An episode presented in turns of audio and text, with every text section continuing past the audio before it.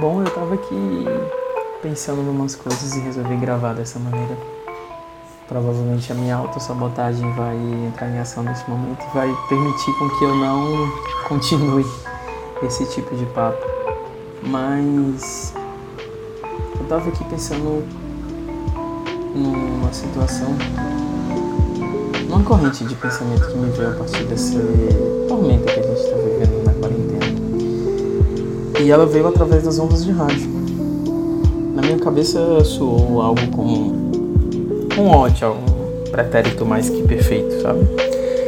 Que na ortografia a gente entende como o pretérito do indicativo, que aponta para uma ação incerta do passado, ou seja, de repente me veio o pensamento de um passado completamente idealizado pelas minhas lembranças. Esse encontro, bem, não é de hoje.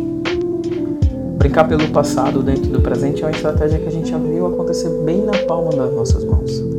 Você com certeza vai se lembrar de como eram os ícones né, interface das primeiras versões do iOS no iPhone, não é? Naquele momento o celular estava virando câmera, rádio, o celular estava virando a tela acompanhando o movimento, a gente conseguia ler livros, inclusive ver uma livraria. Um futuro bem by Jetsons, né? E essa transição para esse futuro se deu muito mais fácil, porque nos foi apresentada uma versão moderna do passado. Isso é o esquemorfismo, termo do design quando se utiliza uma interface gráfica do usuário para descrever objetos que imitam suas versões do mundo real, ou pelo menos como elas costumavam parecer. Essa estratégia ela tem um fundamento elementar, que é acostumar as pessoas, né, a os usuários, a um futuro através do passado. Talvez você concorde comigo em dizer que isso é no mínimo contraditório, né? Mas vem acontecendo novamente para quem é entusiasta da internet das coisas. Muitas referências ao passado não buscam ser fidedignas ao fato, ao passado, ao que eram, foram. Não existe inclusive a necessidade da forma fiel. Existe um movimento de coalizão entre o imaginário e a possibilidade de rememorar a realidade pretérita. Por isso que modernizar o passado é uma evolução musical, né? Que Chico Sainz tanto contava e estava certo mais uma vez. Você deve estar nesse momento se perguntando que lombra é essa? Mas acontece comigo que de quando em sempre, principalmente nesses momentos de pandemia, o feeling, né, a vibe de voltar ao passado tem se tornado mais frequente. Acredito que beira uma tentativa desesperadora da nossa, minha mente em se agarrar no que a gente já viveu, novo usando a música, o futuro não é mais como era antigamente. E se esse futuro é completamente cheio de incertezas e é muito melhor se abraçar com um passado tão cheio de conforto. Percebo que voltei a ouvir rádio, incluindo rádios AM, que ouvia sempre meus pais quando a gente morava junto. Eu ouvia sempre com eles.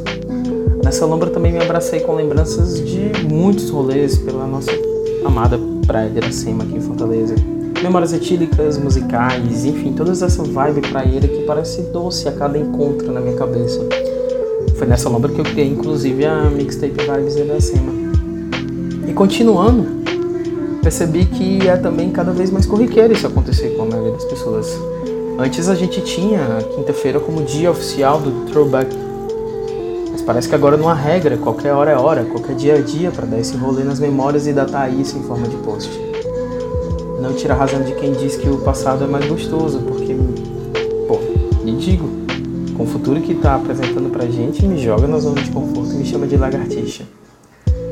Mas, bem, esse nome ele tem um sentimento. E esse sentimento, lógico, também tem um nome.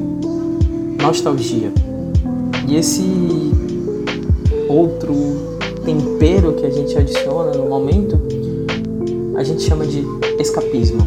Tá? Para quem gosta da semântica, nostalgia é o termo que descreve uma sensação de saudade idealizada e às vezes irreal, por momentos vividos no passado associado a um desejo sentimental de regresso, impulsionado por lembranças de momentos felizes e antigas relações sociais. Já o escapismo é o desejo de evasão, né? o alívio ou a distração mental de obrigações e realidades desagradáveis recorrendo a devaneios e imaginações, a desconsideração da realidade. Hoje a gente mora exatamente no fluido dessas duas forças, né? O sentimento nostálgico nos leva à lembrança de antigas relações sociais vindas, sei lá, 60 dias atrás, e que é diretamente ligada pela ação instintiva da nossa mente de nos pôr num lugar diferente da realidade que a gente vive. O rolê do passado agora ganha um status de sobrevivência.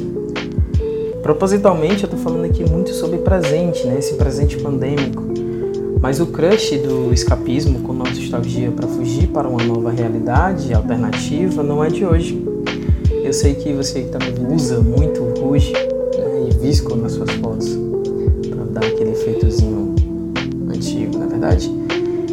Bom, algumas culturas musicais modernas já formam esse trisal de nostalgia, escapismo e futurismo há muito tempo.